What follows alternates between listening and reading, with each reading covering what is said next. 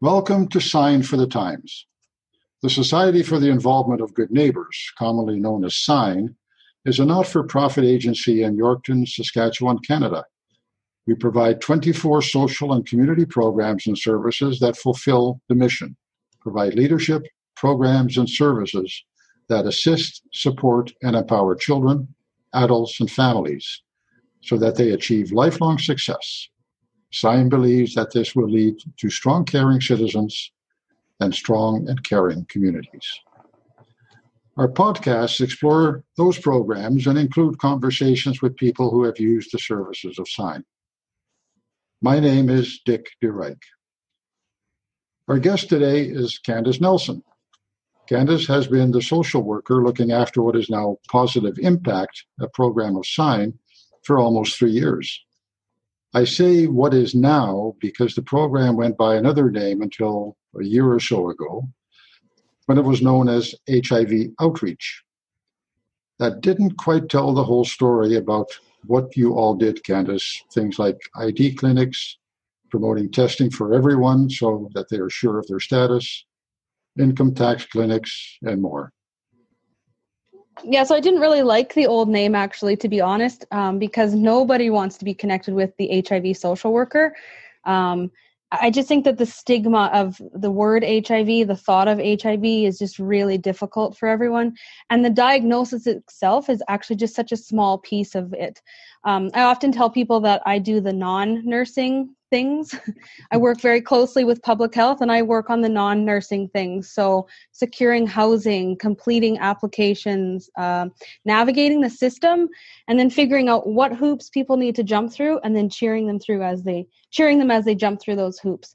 And acquiring HIV and Hep C is often a result of many other factors beyond just the medical medical risk factors.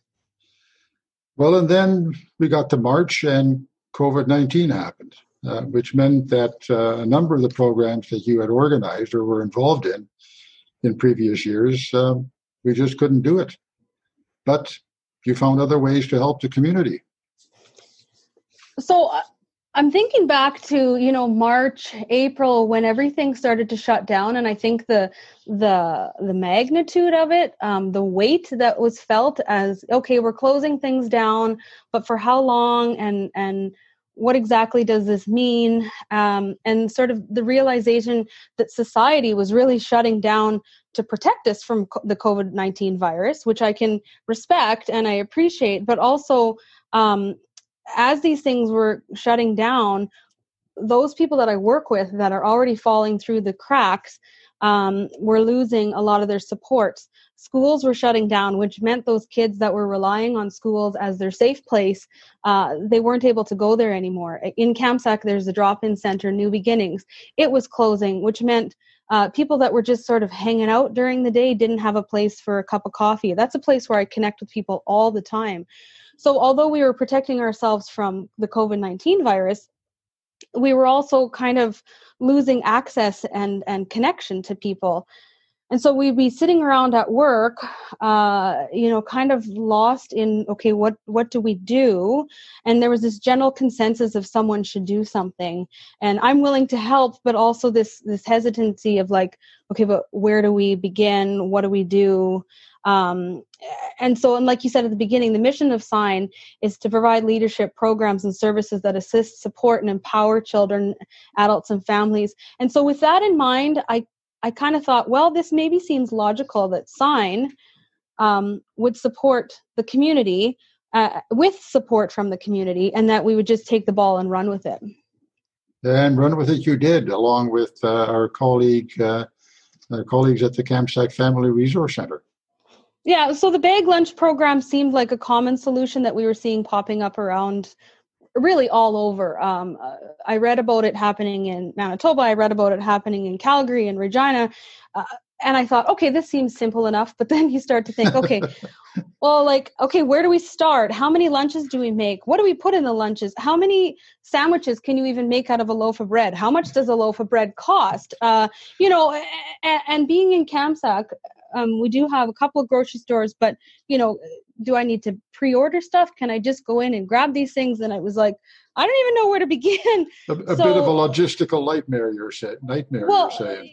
yeah and and it was you know i kind of navigate it, help people navigate the system uh, and a lot of people say this is so overwhelming to say you know apply for a birth certificate and and then i was feeling like okay now I, i'm really understanding what it's like to navigate the system. How do i start this food program?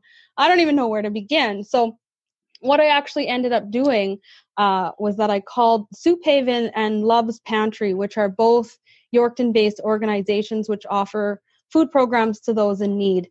And the women that I spoke to at those places, we were um, they were just a breath of fresh air. They completely understood how I was feeling, and um, you know, and they put it into words when I just felt like, ah, like what do I do? And they said, yes, we've been there, we know, and they, you know, validated that this was not a totally bizarre idea.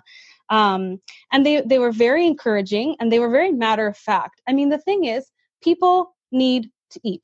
We eat every day. I eat multiple times a day. And this is not something that um, is like it's a common thread that we all have. And it doesn't matter uh, why we need to eat or why we can't uh, get food for whatever reason. The fact is, we all need to eat. Yeah. And so, you know, it was really encouraging to just hear you know to talk to them. Uh, yorkton is really lucky to have those programs. And i wanted that in kamsack and i i really believed that it was something that it was possible and i just didn't want to over uh, complicate it. I just wanted to do it.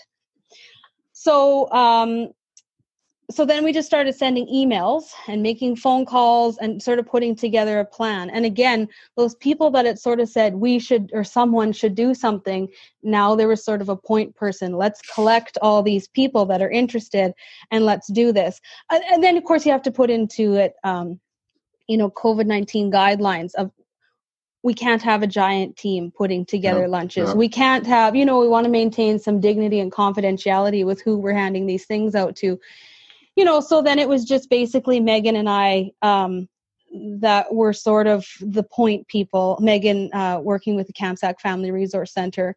And so what we started is we drove around.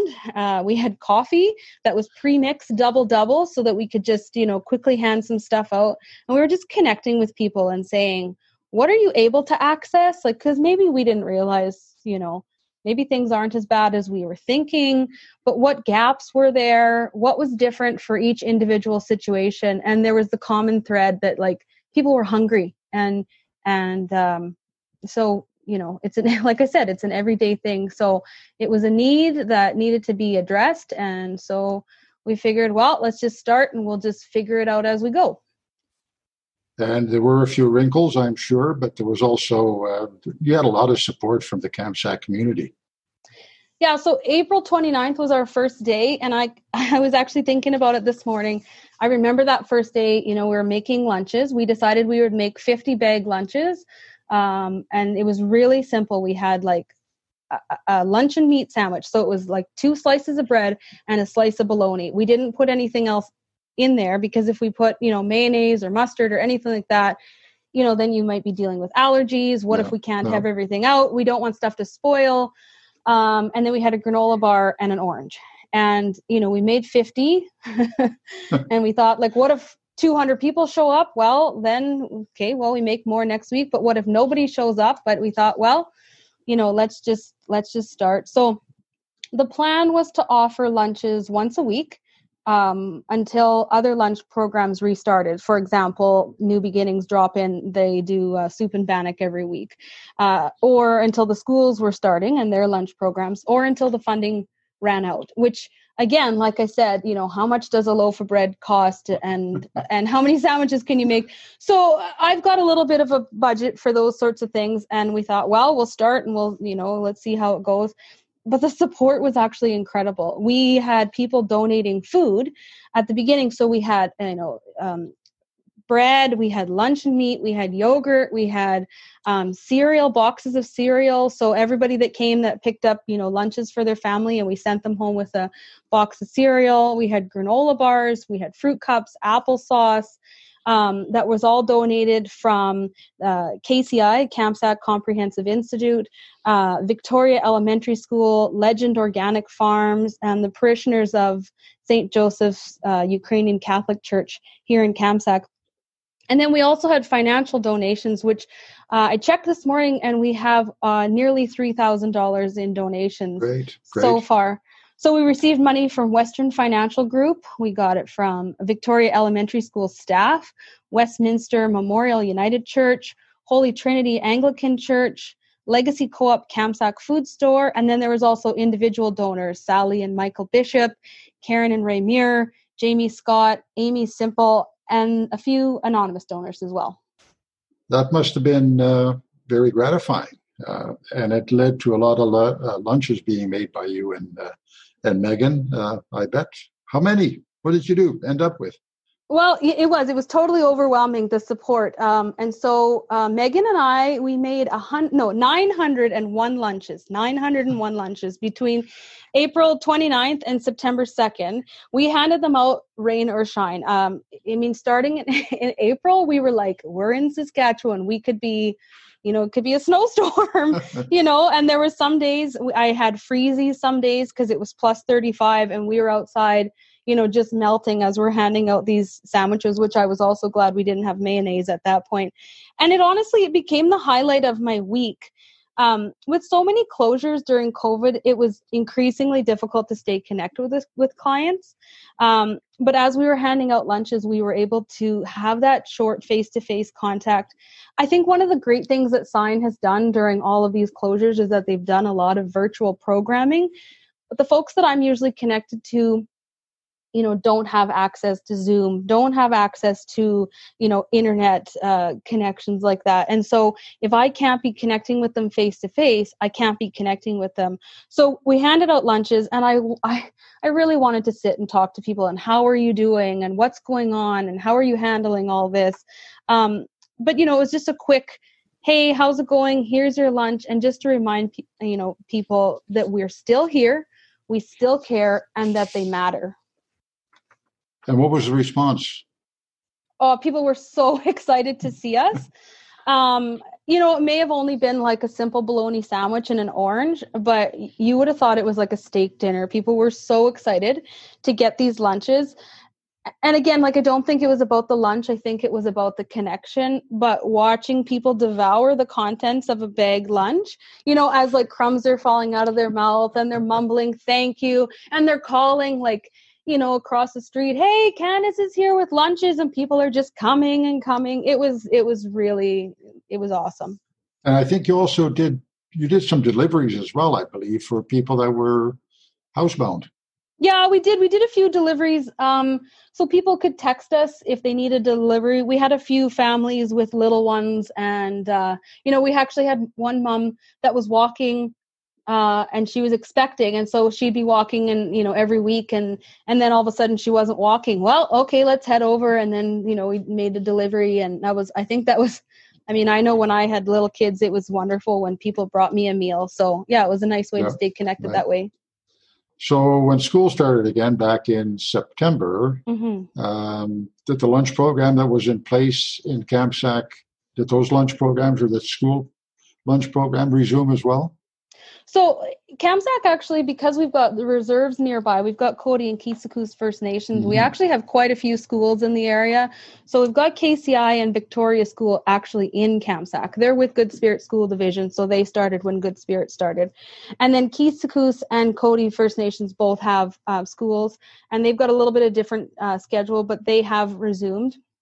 New Beginnings still isn't uh, open. They're just working through kind of their COVID protocols and how to reopen. So the school lunch programs did start up again, uh, but we decided to continue lunches sort of on a decreased scale. So instead of doing, you know, 50, 60 lunches a week, we went down to 40 lunches a week um, just to assist those many people who are still affected because we know that not everybody is school aged uh, you and I are not school age, and so, but we still eat every day. so exactly. you know, there's still people, there's still people that are needing um, food, and it is, it's just a great way to connect with people while things are still closed. So if you're ever in Kamsack on a Wednesday, I am downtown starting at 12 o'clock until the lunches are done, and so anybody is welcome to come.